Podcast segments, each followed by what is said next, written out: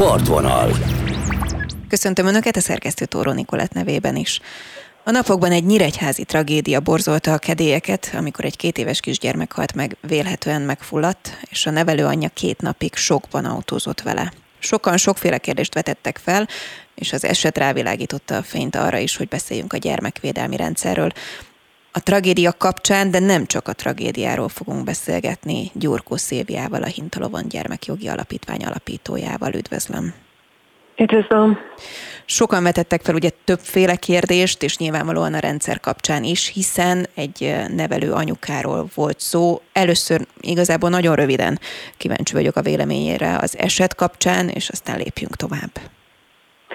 Hú, hát nagyon nehéz bármit is mondani az eset kapcsán, anélkül, hogy az emberek konkrét körülményeket um, ismerni. Alapvetően azt gondolom, hogy minden ilyen ügy, mint cseppben, csepp a tengerben mutatja azt, hogy milyen rendszer szintű strukturális problémák és gondok vannak a szakember hiánytól kezdve a támogatás megfelelőségének hiányán keresztül a túlterheltségig, úgyhogy uh, nem szeretnék semmit megelőlegezni, de, de azért, hogyha egy szakmai vizsgálat elindul, akkor nagy valószínűség szerint ezeket az okokat biztos, hogy meg fogja találni a háttérben. No, akkor lépjünk is tovább, és beszéljünk a rendszerről, hiszen így egy mondat alatt felsorolt annyi mindent, ami probléma, és külön-külön is megér szerintem akár egy adást, úgyhogy ezeket vegyük akkor sorra. Például a túlterheltséget. Ez mit jelent az ő esetükben?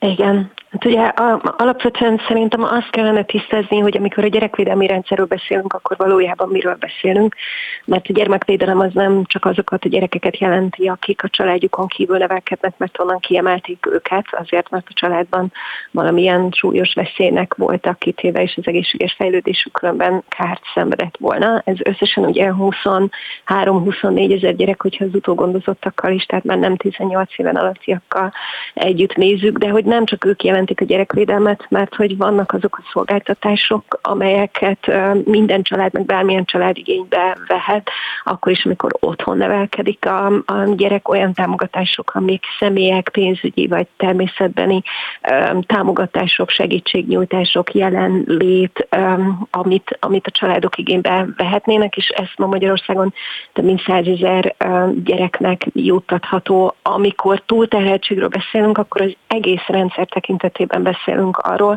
hogy valójában túl kevés szakember esik túl sok um, problémás családra, ami azt is jelenti, amikor azt mondom, hogy probléma, akkor nem azt jelenti, hogy a családdal van probléma, hanem például azt jelenti, hogy élnek egy olyan területen, vagy működnek egy olyan családban, ahol nincs rendszeres jövedelem, ahol megoldatlanok a lakáskörülmények, amik egyértelműen nem gyermekvédelmi feladatok, mégis a nap végén a gyerek lesz az, akire ez kihárul, vagy rá is oda hatnak ezek a körülmények, gyermek, és hogyha a szociális ellátórendszer, az állam, a közösség nem tud az ilyen családoknak segíteni, akkor az ő gyerekeik előbb-utóbb a gyerekvédelemben találják magunkat, ami, ami nyilván egy, egy hatalmas nagy gond. Szóval a rendszer minden pontján munkaerő hiány van, mindenki túl van terhelve, és ezért vagy csak tűzoltásra kerül sor, tehát nagyon problémás esetekkel foglalkoznak, vagy pedig egész egyszerűen kiesnek ebből a megtartó hálóból családok, akiknél már csak akkor bukkannak fel a szakemberek, amikor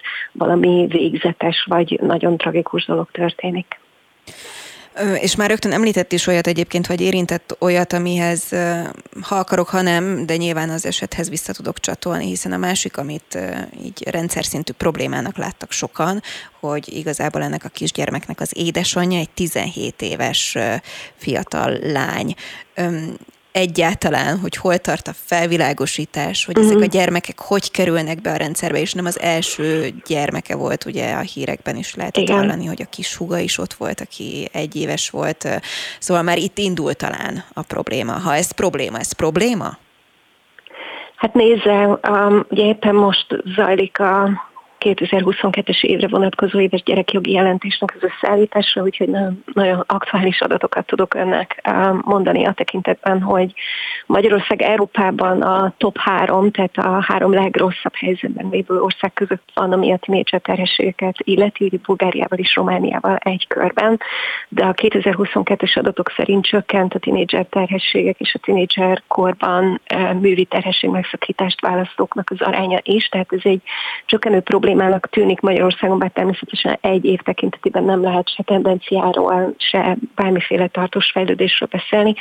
Azért mégiscsak arról van szó, hogy az egy is sok azokban az esetekben, amikor nem kívánt terhességből születik egy gyerek, és hogy nagyon fontos lenne különösen körültekintőnek lenni akkor, amikor egy ügy minden szereplője egy gyermek, hiszen aki 17 éves, az ugye alatt van a 18 éves gyerekkori korhatárnak, tehát um, itt nagyon fontos lenne azt is megnézni, hogy a gyerekvédelmi rendszer azon túl, hogy megpróbált egy nevelőszülőt biztosítani, vagy hogy adott esetben egy örökbefogadási folyamatot elindítani, mit tud tenni azért, hogy egy szülő alkalmas és képessé váljon a saját gyerekéről való gondoskodásra, illetve hogyha erről nincs szó, vagy nem lehet szó, mert, mert egyszerűen olyanok a körülmények, vagy a lehetőségek, hogy ez nem merülhet föl, akkor mit lehet tenni annak érdekében, hogy ezek a gyerekek jól legyenek, és gyerek alatt mindenkit értek. Itt ugye az is egy nagyon komoly probléma, ami szintén rendszer szintű gond, hogy Magyarországon valójában önfenntartó a gyerekvédelem. Ez azt is jelenti, hogy ha most megnézi hogy milyen gyerekek vannak a szakellátási intézményekben, gyerekotthonokban, lakásotthonokban,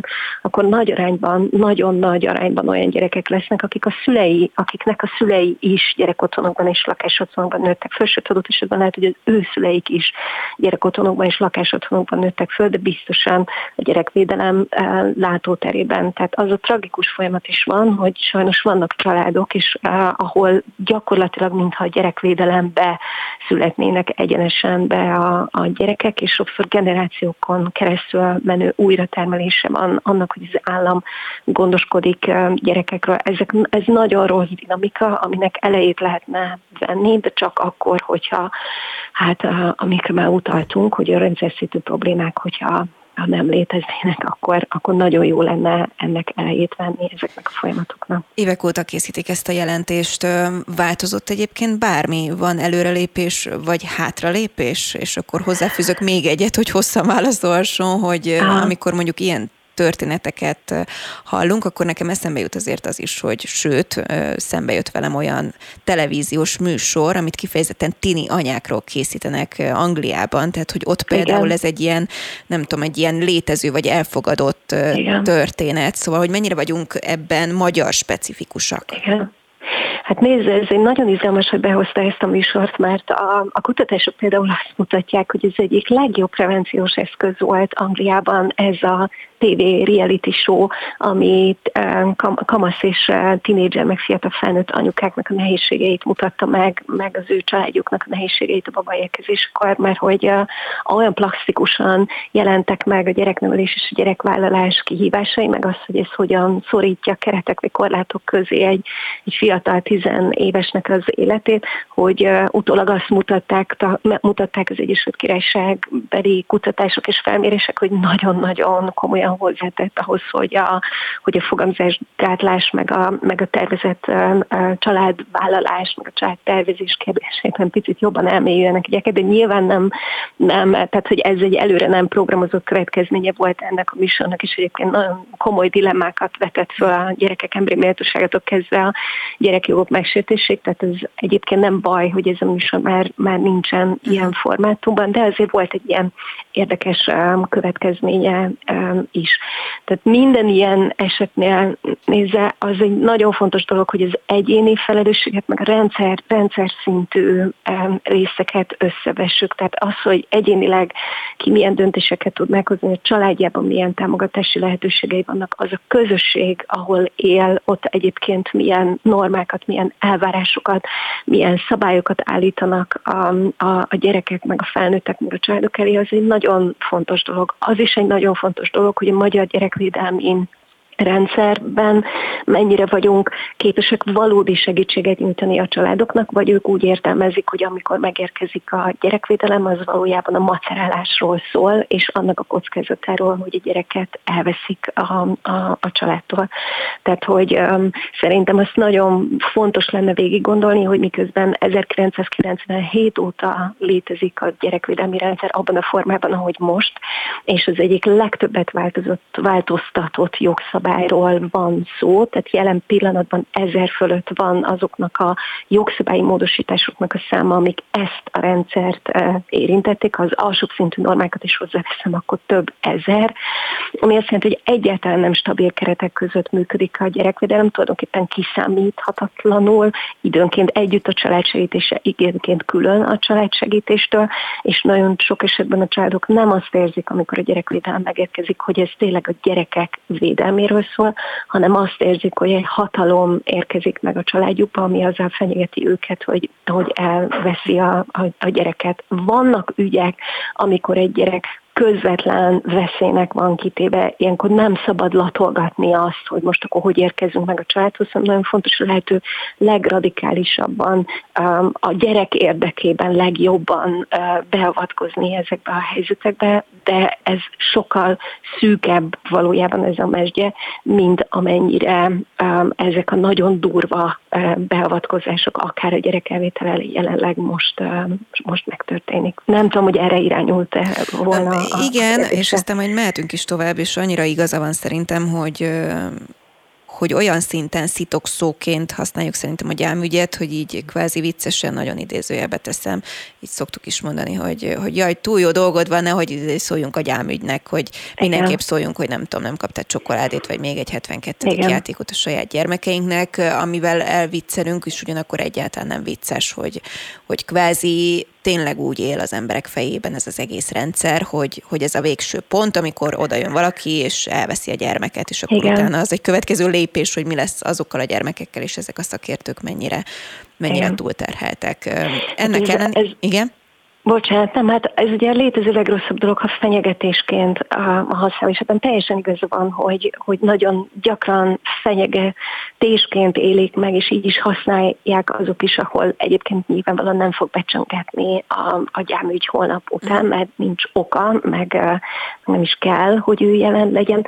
De amit ugye kérdezett, hogy mi mit látunk a 7 év óta uh-huh. folyamatosan készített éves jelentésben, hát igazából azt látjuk, ha nagyon tisztán és transzparensen szeretnék fogalmazni, akkor, akkor tulajdonképpen fontos lenne leülni és végig gondolni, hogy van-e még gyermekvédelmi rendszer Magyarországon abban a formában, ahogyan azt az 1997. évi törvény előírja, hogy az az emberhiány, az egyéb támogató szolgáltatásokban látható túlterheltség és munkaerő hiány, a tartósan be nem töltött állások az egészségügyi szektortól kezdve, tehát a házi gyerekorvosok rendszerétől kezdve a gyerekvédelmen át a, a köznevelés rendszeréig olyan strukturális problémákat vetnek föl, hogy szerintem nem ördögtől való az a gondolat, hogy kimondjuk, hogy ami ma működik, az egyszerűen nem felel meg, meg ami már évek óta működik, az nem felel meg annak, ami egyébként, amiről a gyerekvédelmi törvény Magyarországon a jogszabályok szintjén kellene, hogy szóljon, és hogy ennek a levét konkrét gyerekek és családok iszák meg, um, és ezek a halálesetek, ezek nagyon explicit módon hívják fel erre a figyelmet, de nem, de nem a halál az egyetlen súlyos következménye a diszfunkcionálisan rendszerbántalmazásokkal tele tűzdelt gyerekvédelemnek, hanem nagyon sok esetben indokolatlan családból való kiemelések, a gyerekek bántalmazása intézményi keretek között, a gyerekek elhanyagolása intézményi keretek között pontosan tudjuk, hogy az állam nagyon rossz szülő, nagyon rosszul gondoskodik ezekről a gyerekekről. Egy, egy keszthelyi város méretű gyereklétszámról beszélünk, ugye ez a 24 ezer fő az újra termelődő problémák, amikről szintén beszéltünk, tehát amikor gyerekotthonban felnövő gyerekek gyerekei válnak majd aztán megint az állami gondoskodás részévé. Szóval, hogy, hogy az éves jelentés valójában minden évben egy picivel szomorúbbá teszi a szakembereket, mert azt mutatja meg, hogy a régóta, akár évtizedek óta húzódó szerkezeti szintű átalakításokat, és persze azt pontosan tudjuk, hogy mérhetetlen mennyiségű pénzt igényülő átalakítások és valódi, innovatív, kreatív um, um, megold, megoldásokra nem fog sor kerülni, és így aztán tologatunk magunk előtt problémákat, amelyek aztán utána hosszú távon mégiscsak a társadalomba esnek vissza. Ugye az a gyerek, akinek a gyerekkora az nem jó, annak a gyereknek felnőttként is nehézségei vannak. Pontosan tudjuk, hogy az egészségügyi állapota, a munkaerőpiaci helyzete, a, a párkapcsolatai, a, a más emberekhez való kapcsolódása mind-mind meg tudja szenvedni azt, hogyha ha gyerekkorában őt bántalmazták, elhanyagolták, veszélyeztetéseknek volt kitéve, tehát hogy sokkal komolyabb dolgokkal játszunk,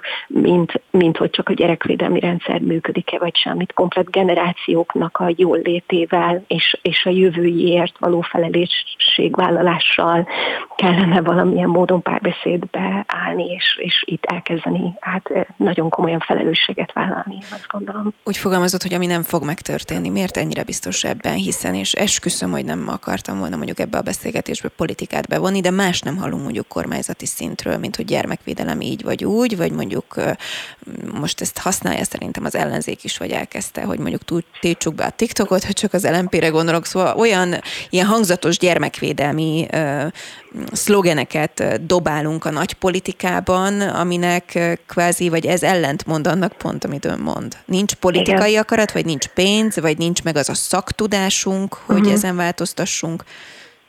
Hát nézze, ő, ős, ős bűnök vannak szerintem, tehát 1997, ugye gyakran elmondom ezt a számot, akkor született a gyerekvédelmi törvény, még a rendszerváltás utáni eufóriában nagyon-nagyon sok alapvető jogszabály mellett, de már az indulásakor olyan kompromisszumokat kötött a jogalkotó, amit azóta is tologat maga előtt. Tehát ez a magyar rendszer az angol szisztéma alapján indult ki. Ang- Angliában egy családgondozónak egy időben 10-11 családja lehet Magyarországon. Az indulástól kezdve nem volt biztosítva, hogy egy szakembernek egy időben 10 vagy csak 11 családdal kelljen foglalkoznia. Itt ennek ötszöröse, hatszorosa se ritka, vagy a három-négyszerese leterheltségükben 97 óta. A 2000-es évek elején, amikor az állami számvevőszék vizsgálta a gyermekvédelmi rendszert, az alapellátásokat, akkor ő azt írta le, hogy soha a törvény elfogadása óta nem álltak rendelkezésre azok az anyagi tárgyi személyi erőforrások, amik a végrehajtáshoz szükséges szükségesek lettek volna. És ezeket azóta is tologatjuk magunk előtt. Tehát azért mondom, hogy, hogy valójában nagyon kevés illúziónk van arról, hogy ez változik, mert hogy a kezdetekhez kellene visszamenni, és nagyon őszintén szembenézni azzal, hogy mink van, van 1,8 millió gyerekünk, abból tudjuk, hogy annak, már mint hogy Magyarországon él ennyi gyerek, ezek közül minden tizedik van valamilyen módon veszélynek kitéve, ezek a veszélyeknek a döntő többsége a gyereket a saját családjában élni, tehát a gyerekek számára a saját családjuk az egyik legveszélyesebb közeg. Aztán mi történik a kortás közegekben, óvodákban, iskolákban, otthon hogyan tudjuk meg előzni a bántalmazás eseteket, mi történik a digitális térben, az online térben, hogyan reagálnánk arra, hogy ma minden gyerekkor digitális is, az erre való felkészülésre a védőnői gondozástól kezdve a terhes gondozáson át a kamaszkorig. Tehát olyan strukturális probléma, olyan új szemmel kellene ránézni erre, erre a rendszerre, a, amihez kellene egyfajta szakmai konszenzus. Viszont az látszódik, és ez gyakorlatilag 2002-2003 óta látszódik, hogy nem szakmai konszenzusok alapján születnek meg döntések, illetve még hogyha a jogszabályok innovatív módon húznák is előre a társadalmi folyamatokat, ahhoz mindig elmarad a megfelelő pénzügyi háttér hozzárendelése.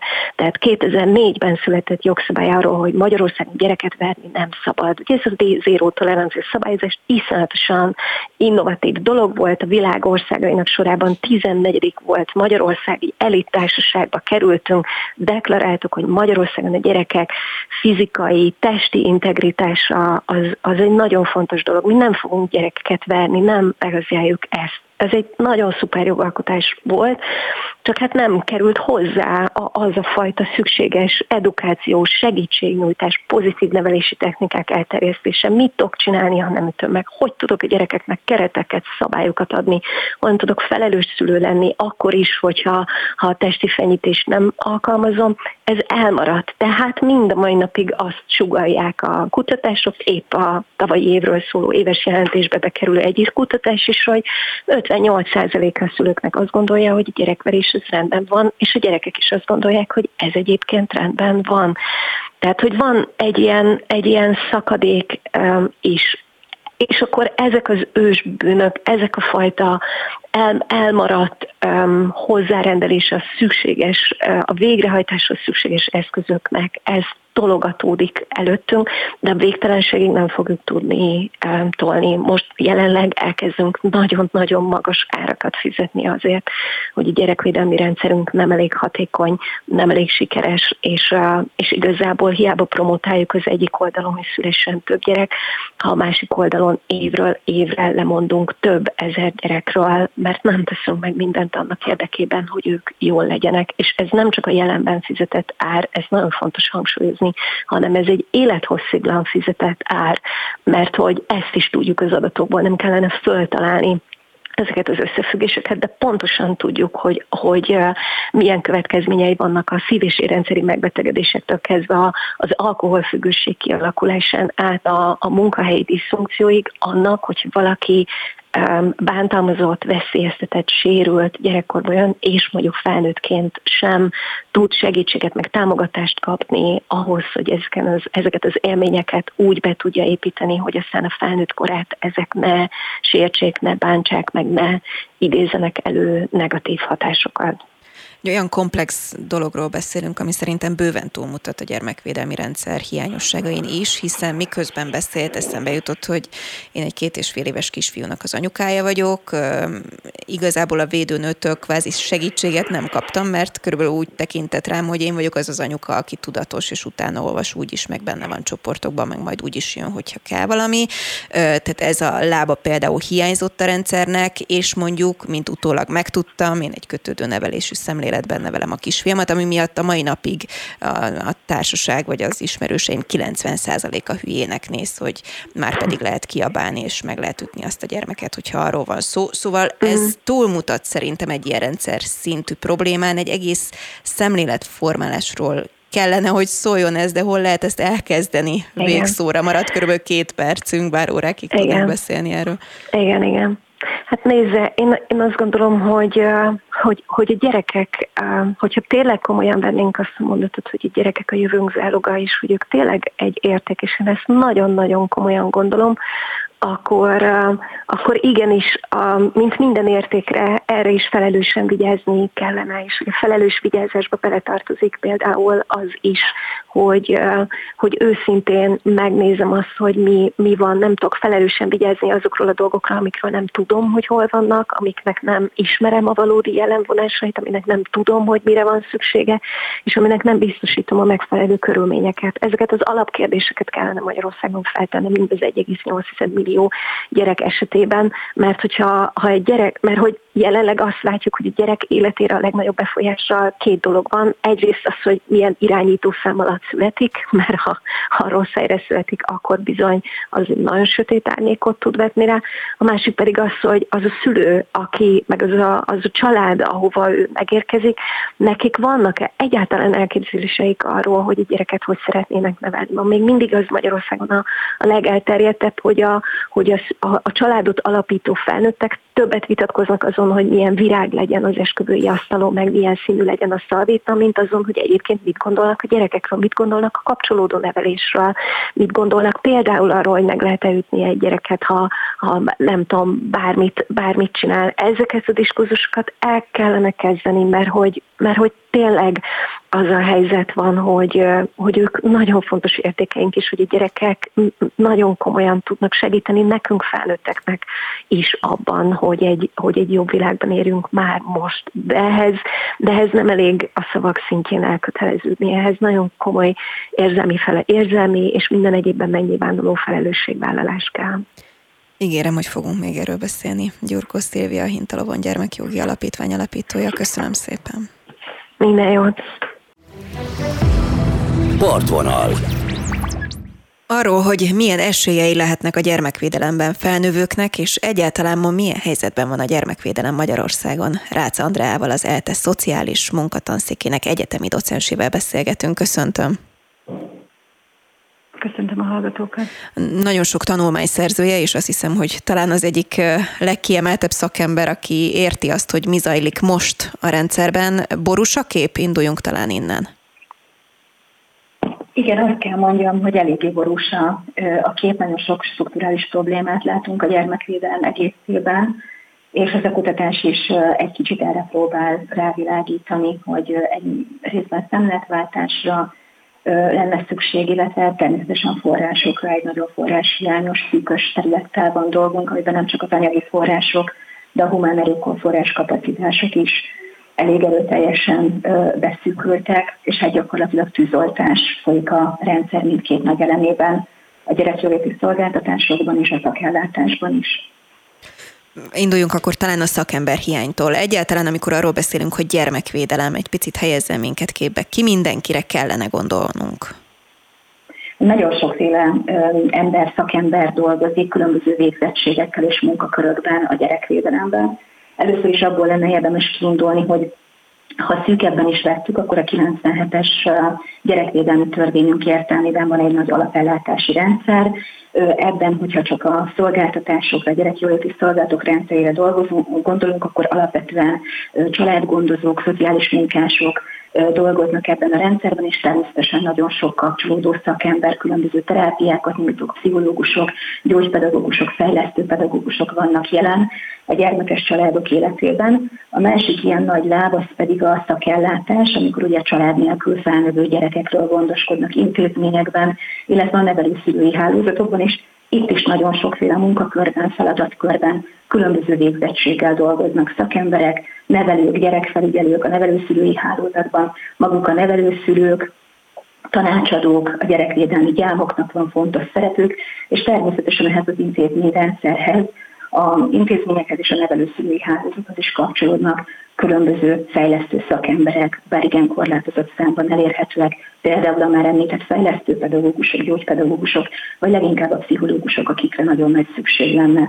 És hogyha kilépünk ebből a szűken vett gyerekvédelmi rendszerből, akkor természetesen ehhez a rendszerhez akár az oktatás vagy az egészségügy területéről is kapcsolódnak szakemberek. Tehát amikor a gyerekek ügyéről beszélünk egy társadalomban, akkor nagyon sokféle szereplő, nagyon sokféle ágazat, nagyon sokféle társadalmi alrendszer, és annak a dolgozói kell, hogy jelen legyenek. Ugye, hogyha ezt a széles rendszert nézzük, akkor itt is azt látjuk, hogy akár az egészségügy, akár az oktatás vonalán nagyon nagy kapacitások vannak, kapacitás hiányok vannak, amik szintén begyűrűznek ezeknek a gyerekeknek a hátrányaiba, illetve a gyerekek életébe, amikor már konkrétan gyerekvédelmi helyzetekről van szó. Egy egészen elképesztően sokrétű rendszerről beszélünk, aminek, hogyha megreformálásáról kellene szót ejteni, akkor hát én el sem tudnám képzelni civilként, hogy hol kellene elkezdeni hozzányúlni ehhez a hálózathoz. Van ilyen pont egyáltalán, ami mondjuk ön szerint most sürgető?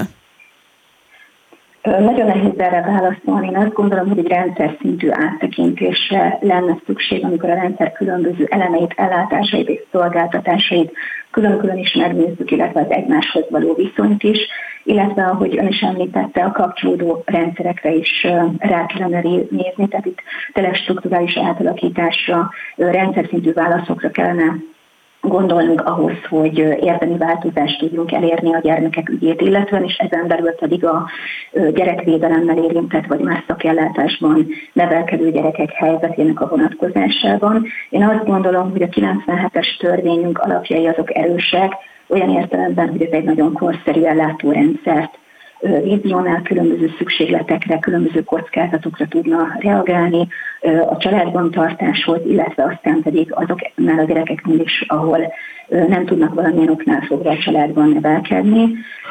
Én azt gondolom, hogy először is egy elköteleződésre lenne szükség a gyerekek ügye iránt, illetve a szülőség támogatása irányába, és ezt követően pedig mély fúrásokkal végigmenni az ellátórendszer összes elemében és szolgáltatásában. Amihez én hozzányúlnék, az nyilvánvalóan inkább egy szemléletbeli kérdés, hogy a prevencióra és az alapellátásokra helyezzük a hangsúlyt, tehát arra, hogy a gyerekek az adott környezetben, a saját családjukban kapják meg a támogatásukat ahhoz, hogy egészségesen tudjanak fejlődni. Ugye ehhez hozzájárul az, amit már említettem, hogyha csak a tűzoltásra van elég anyagi és humán erőforrás kapacitás, ez azt jelenti, hogy nagyon későn a problémák elhúzódása, eszkalálódása, nagyon komplex, sok probléma együttes jelenléte mentén tudnak már csak a szakemberek beavatkozni, és ugye már nagyon hamar ott találjuk magunkat, hogy akár a hatósági intézkedésekre, vagy akár a nevelésbevételre kerül sor. Tehát fontos lenne sokkal inkább a megelőzésre helyezni a hangsúlyt, illetve megtámogatni a rendszernek azon részét, ami a családban tartást tudná segíteni. De természetesen vannak olyan helyzetek, olyan veszélyeztető tényezők vagy bántalmazás, amikor szükség van a családon kívüli ellátási formákra, az alternatív gondoskodásra, ott viszont nagyon nagy felelősségünk van, hogy traumatizált, nagyon mély problémákat hordozó gyerekekkel kell együtt dolgozni. Én azt gondolom, hogy nagyon speciális tudásra, megtámogatásra, anyagi és társadalmi presztízs növelésre lenne szükség.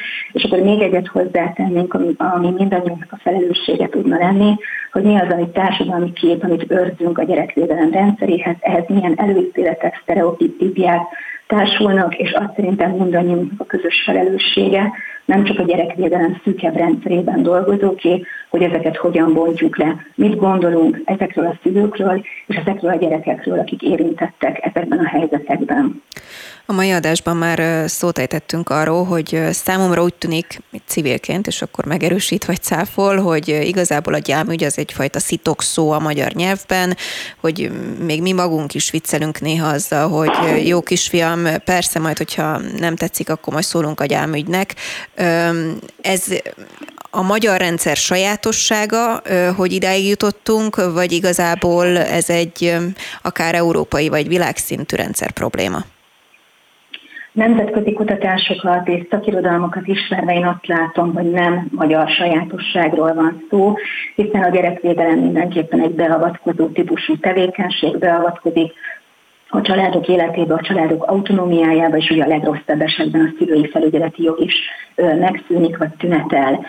Éppen ezért ez egy olyan típusú tevékenység, amit sok szempontból félelem övez. A nemzetközi irodalmak is azt mondják, hogy ez a félelem mindkét oldalon jelen van. A kliensek is félnek, hiszen nagyon nagy a tét, ugye akár a gyermeknek az elvesztése, vagy idéglenesen átmeneti jelleggel a családból való kiemelés, a szakemberek pedig sok esetben félnek a hibázástól. Meddig tartható egy gyerek a családban, hol van az a pont, amikor már ki kell őt emelni, ha magukra maradnak, egy személyes szolgáltatásokban, hátrányos helyzetű területeken dolgoznak, ahol minden más szolgáltatás is hiányzik, akkor nagyon nehéz helyzetben vannak. Én azt gondolom, hogy ez látszik a magyar rendszerben, illetve az én kutatásom is ezt mutatja, hogy a kapacitás hiány és a területi egyenlőtlenségek nagyon meghatározzák ennek a rendszernek a mozgását.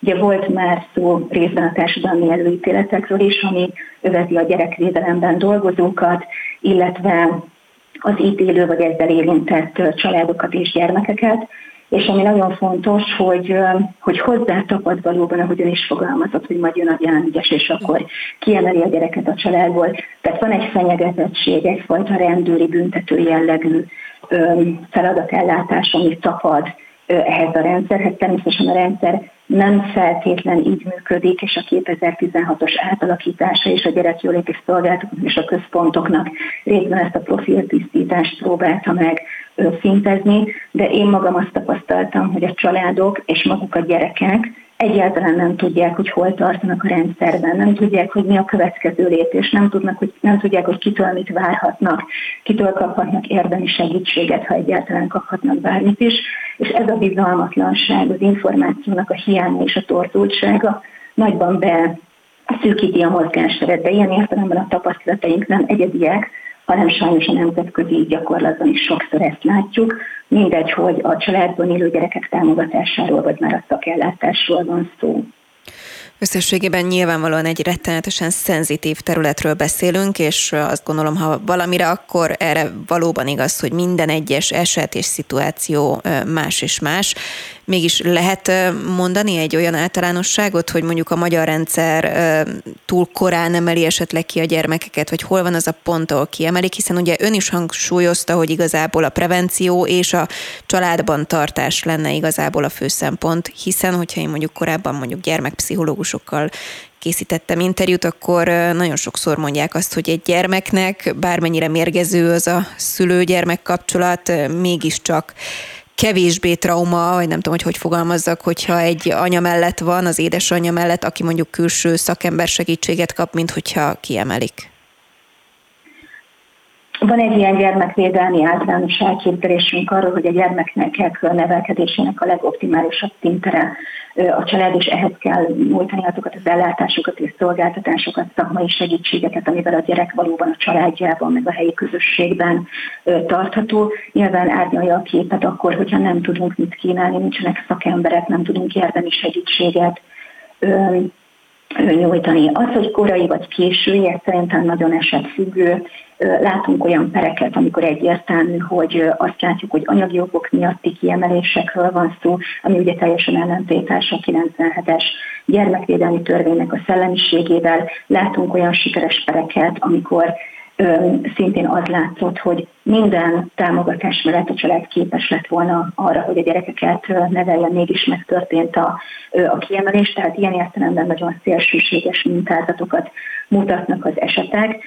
Én azt gondolom, hogy nagyon nehéz helyzetben vannak a szakemberek, mert ameddig lehet, hogyha nincsenek magukra hagyva, akkor egyrészt tolják és próbálnak mindenféle szakmai segítséget megadni, és hogyha képesek teamben dolgozni és erről beszélgetni, keresni a lehetőségeket, a megtámogatásokat a család köré rendezni, akkor tolható ez a folyamat, tehát nincs miért elkapkodni ezt a folyamatot. Ugyanakkor az is látszik, hogy sok esetben épp a kapacitás hiány és a már említett félelmek és bizalmatlanság, bizonytalanság inkább oda vezet, hogy a szakemberek biztonságosabbnak értik azt a gyakorlatot, ha minél hamarabb megtörténik ez a kiemelés. Van olyan szakellátási tapasztalat, és a kutatásokban is szerepel erre utalás, amikor a szakemberek úgy érzik, hogy nagyon sok olyan gyerek van a rendszerben, akinek nem kellene ott lenni, aki kellő segítséggel, akár hosszabb gondozási idővel, de családban lehetne tartani, hiszen mondjuk van egy olyan szeretett közösség a családban, ami nem indokolja az egyéb életvezetéshez vagy anyagi problémákon túl azt, hogy ő a szakellátásban nevelkedjen. Ugyanakkor vannak olyan szakemberek, akik azt élik meg, hogy egy intenzívebb beavatkozás, egy gyorsabb döntés, egy lökést is tud adni a családnak, és akkor gyorsabban tud rendeződni a gyereknek a hazagondozása. Nyilvánvalóan itt nagyon nagy a tét, hiszen hogyha a gyereket kiemeljük a családból, és nem történik párhuzamosan semmi a családdal, akkor nem várhatjuk, hogy ő rövid időn belül hazakerüljön. Ugye a gyerekek átlagosan 5-7 évet töltenek a szakellátás rendszerében, nagyon sokan onnan válnak nagykorúvá. Ez ugye pont azt mutatja, hogy érdemi segítség utána sem történik, vagy nem mozdul olyan gyorsan már a rendszer, akkor egy kicsit, ha bekerülnek a szakellátásban, van egy olyan érzése az embernek, hogy úgy mindenki megnyugszik és csinálja a dolgát, és az alapellátásban dolgozók pedig koncentrálhatnak az újabb súlyosabb esetekre, ahova a kapacitásukat át kellene rendezni. Tehát egy ilyen konkrét pontot és azt, hogy túl késő vagy túl korai általánosságban nem tudnék mondani, az látszik, hogy különböző törésvonalak mentén szerveződik az a rendszer, és azt szerintem nagyon fontos kihangsúlyozni, hogy nagyon nagy területi különbségek vannak. Teljesen más jelent a fővárosban, egy sokkal gazdagabb, vagy akár Pest megyében gazdagabb szolgáltatásokkal rendelkező ellátórendszerben az, hogy hogyan emelnek ki, milyen segítségeket tudnak biztosítani a gyereknek és a családnak, mint mondjuk a kapacitás hiányos észak-keleti régiókban. Szinte válaszolt is igen arra a kérdésre, hogy ha azt mondjuk, hogy szakember hiány, ez is már egy ilyen hát kvázi elcsépelt szónak tűnik, hiszen a pedagógusoknál ugyanerről beszélünk, és számtalan-számtalan területen ebben a szektorban a szakember hiány az, az milyen mértékű? Hát, hogyha az alapellátásban nézzük a statisztikákat, akkor amiket én elemeztem, ott az látszik, hogy a gyerekjóléti szolgálatokban és központokban elég magas arányban diplomás és szakirányú végzettséggel dolgoznak. Ott inkább a probléma a kapcsolt szolgáltatásokkal van. Egy olyan 10% a gyógypedagógia, fejlesztő pedagógiai vonalon, terápiás vonalon a a betöltetlen álláshelyeknek az aránya pszichológusi vonalon még magasabb, 25-30 százalékot mutatnak a az adatok. A szakellátásban egy 10%-ról lehet beszélni az intézményes ellátások vonatkozásában, de itt is például a speciális szükségletű gyerekekkel dolgozók, tehát akik valamilyen bűncselekménnyel vagy szerhasználattal érintettek, magatartás problémások, ott még magasabb, ha jól tudom, minden negyedik álláshely betöltetlen, és nagyon kevés az intézményekben és a nevelőszülői hálózatokban is a pszichológus egy-két ilyen segítő szakember van. Nagyon magas esetszámokkal dolgoznak, ez alapvetően a alapellátásban és a szakellátásban is igaz, gondolhatunk itt a nevelőszülői tanácsadókra vagy a gyámokra is. Általában a jogszabályban előírásnak a többszörösével vagy jóval magasabb számmal kell dolgozni, tehát nagyon kevés idő is jut arra, hogy érdemben, ha van is szakember, de hogy a család vagy a gyerekek körött érdemi fejlesztéseket vagy változásokat tudjanak elérni. Ezek sokkoló számok voltak, amiket itt felsorolt. Úgy érzem, hogy igazából emellé társul, ugye, amit ön is említett, hogy egy, egy elég komoly anyagi befektetés is kellene a rendszernek a megreformálásához, de akkor az sem elég, ha jól értem. Hát én azt gondolom, hogy egy szemléletváltás és elköteleződés lenne a legfontosabb, és valahogy a társadalmi és anyagi megbecsültségét ezeknek a szakembereknek emelni, hiszen tényleg nagyon nehéz helyzetben lévő sok problémával küzdő családokkal és gyerekekkel dolgoznak. A szakellátásban a nevelőszülők helyzete is nagyon speciális, hiszen a saját családjukba fogadják be a traumatizált, nagyon mély problémákkal érkező gyerekeket. Ugyanez igaz az intézményes ellátásokba, ahol különböző szükségletekkel rendelkező gyerekek, akár a családon belül hosszú évekig átélt problémákat hordozva jelennek meg. Én azt gondolom, hogy ezek nem csak speciális tudásokat, készségeket igényelnek, de egy olyan fajta szakmai megtámogatást is, amire jelenleg nincs lehetőség ebben a rendszerben. Jelenleg, hogyha jól tudom, Magyarországon házaspárok fogadhatnak örökbe például, hogyha örökbefogadásról van szó, az egyedülállók talán speciális engedéllyel, élettársakkal. Mi a helyzet, és egyáltalán, hogyha ezen változtatnánk, akkor jobb helyzetbe kerülhetne a szektor? Az örökbefogadás szerintem az elmúlt években prioritást élvezett, bár úgy láttam, hogy nyilván itt is a járványügyi helyzetben és a jogszabályi szigorítások kapcsán változtak, csökkentek a, a számok, még mindig sokkal több örökbefogadó kisgyerek vár örökbefogadó szülőkre, akár a hazai vagy a nemzetközi számokat nézzük. Hogyha ez egy prioritás, akkor azt gondolom, hogy ennek a feltételeit is jó lenne megteremteni, és inkább a szeretett kapcsolatokat a középpontba állítani, hogy kik azok, akik képesek örökbe fogadni, akár kisebb, akár nagyobb gyerekeket, de azt gondolom, hogy ez egy, egy kiemelt területe ilyen értelemben a gyerekvédelemnek sokkal többet beszélünk róla, mint a szakellátásban érintett összes többi gyerekről. Említette a prevenciót. Ez mit jelent a gyakorlatban? Mm, ugye az utóbbi a időben... Az... Figyelek, igen.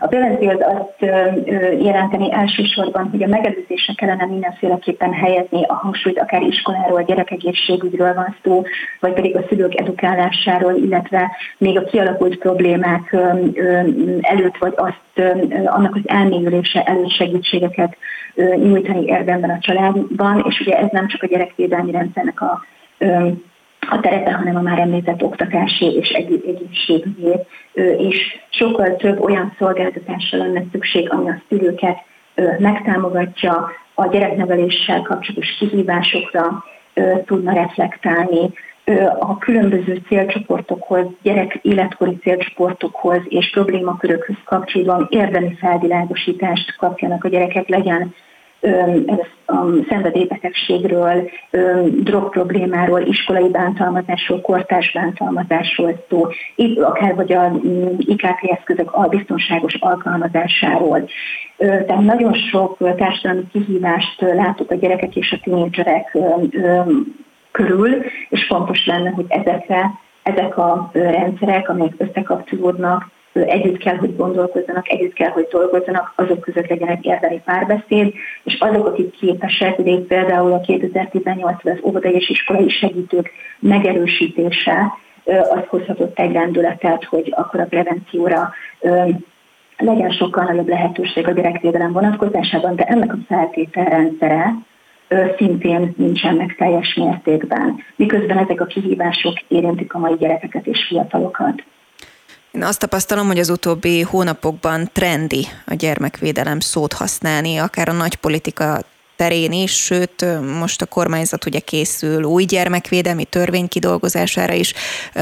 Ez trendi dolog, vagy érdemi is? Hogy látja? Azt tudom mondani, hogy fontos lenne pontosan használni ezeket a fogalmakat, hogy mit is értünk a gyerekek védelmén, milyen ügyek irányába tudunk össztársadalmi szinten elköteleződni. Az nagyon jó, hogyha a politika, a közpolitika irányítói és alakítói is szeretnének a gyerekek ügye irányába elköteleződni. Itt viszont azt gondolom, hogy kell, hogy legyen a szakmával párbeszéd, és kell, hogy meghallgassák azokat a strukturális problémákat, amit a területen dolgozó szakemberek nap mint nap megélnek, kevés kutatás, kevés statisztikai adat van, amire elemzések építhetőek, ezeket is meghallják, és erről érdemi párbeszéd legyen, és azt is fontosnak gondolom, hogy ehhez a helyi szintű ellátórendszerek, szakmai műhelyek hozzá tudjanak járulni. Nagyon sokat tudunk a gyerekvédelem struktúrális problémáiról bizonyos értelemben, jól látjuk a problémákat, akkor ennek a szisztematikus átgondolásáról van szó, nem csak a gyerekek érdekét és védelmét hangoztatni, miközben érdemi változásokat nem látunk sem a szakemberek, sem pedig a családok és a gyermekek támogatási rendszerében. Mit jelent a szolgáltatás fókuszú gyermekvédelem? Az én értelmezésemben a szolgáltatás fókuszú gyermekvédelem is erre ö, irányult az egész kutatás, ami a családképet és a szakmaképet vizsgálta, mind az alap, mind a szakellátás vonatkozásában. Együttesen kezeli a gyerek és a család ö, ő helyzetét, miközben a gyerek speciális helyzetét, az ő jogait ö, figyelembe veszi. Nagyon sokféle szolgáltatással próbál meg válaszolni a komplex helyzetekre, nagyon fontos, hogy legyen egy esetgazda a család életében, vagy a gyerek körül, amikor már a szakellátásban is érintett, legyen víziónk arról, hogy mit szeretnénk elérni, és ez mennyiben ő reális. Hogyha sok problémával, komplex problémával találkozunk egy időben, akkor nagyon fontos, hogy erre komplex szolgáltatói válaszok kellenek, amelyek valós időben, valós térben a gyereknek és a családjának a valós igényeire próbálnak megreflektálni. Én ennek a szisztematikus tudatos kezelését és egy gazdag szakmai módszertárat hiányolok jelenleg, hiszen csak reaktív megoldásokat látunk akkor, amikor már nagyon súlyos problémákat érzékelünk a családon belül, vagy az elmúlt napokban, hónapokban több nevelőszülői ellátásban nevelkedő gyerek esetében történt bántalmazás vagy gyerekhalál, tehát egy sokkal összeszervezettebb szolgáltatásokat mobilizálni képes, az erőforrásokat mobilizálni képes rendszert gondolnék itt, amiben ez a prevenciós szemlet, amiről beszéltünk, ez nagyon hangsúlyosan jelen van, és ebben mindenki tudja, hogy mi az ő feladatköre, mi az ő felelőssége, hol vannak a hiányok, amit nagyon tudatosan rendszer szinten akkor érdemes lenne betölteni, és fontosnak tartanám azt is, hogy a a rendszernek a két nagy szintje, az alap és a szakellátások hogyan épülnek egymásra, hogyan gondolkoznak együtt, és ugye hogyan kapcsolódik ez a, ez a rendszer a más társadalmi rendszerekhez, oktatáshoz, egészségügyhöz. Kicsit úgy tűnik a szavaiból, hogy tűzoltásra szűkült a mai gyermekvédelem. Nagyon-nagyon röviden egy percünk maradt. Mit tart a legsürgetőbb lépésnek, hogyha neki akarna fogni ennek a nagy politika? Én azt gondolom, hogy a legfontosabb az lenne, hogy legyen egy elköteleződésünk az iránt, hogy a gyermekkor általában és a szülőségnek a társadalmi támogatottsága, társadalmi értéke az fontos számunkra, és innen nézzünk rá ezekre a rendszerekre és benne a gyerekvédelemre is fontosnak tartom, hogy meghallgassuk a gyerekeket, és megnézzük azokat az eseteket, hogy ők hogyan élnek, milyen körülmények között nevelkednek, és az ellátórendszer mit tud hozzáadni. Ehhez a legfontosabb az lenne, hogy szerintem legyen egy döntéshozói elköteleződésünk, ami nem csak a gyerekekre és a szülőkre tud célozni, hanem a benne dolgozó szakembereket is kellő tisztelettel kezeli, és az ő társadalmi és anyagi megbecsültsége, megbecsültségüknek a támogatása irányában elköteleződik. Tehát egy, egy koncepciózus tervezést gondolnék fontosnak. Ez nyilván nem annyira könnyű, de mégis azt gondolom, hogy megérett 97 óta ez a rendszer, hogy ránézzünk. Rácz Andrea, az ELTE Szociális Munkatanszékének egyetemi docense, nagyon köszönöm, hogy a rendelkezésünkre állt. Köszönöm szépen.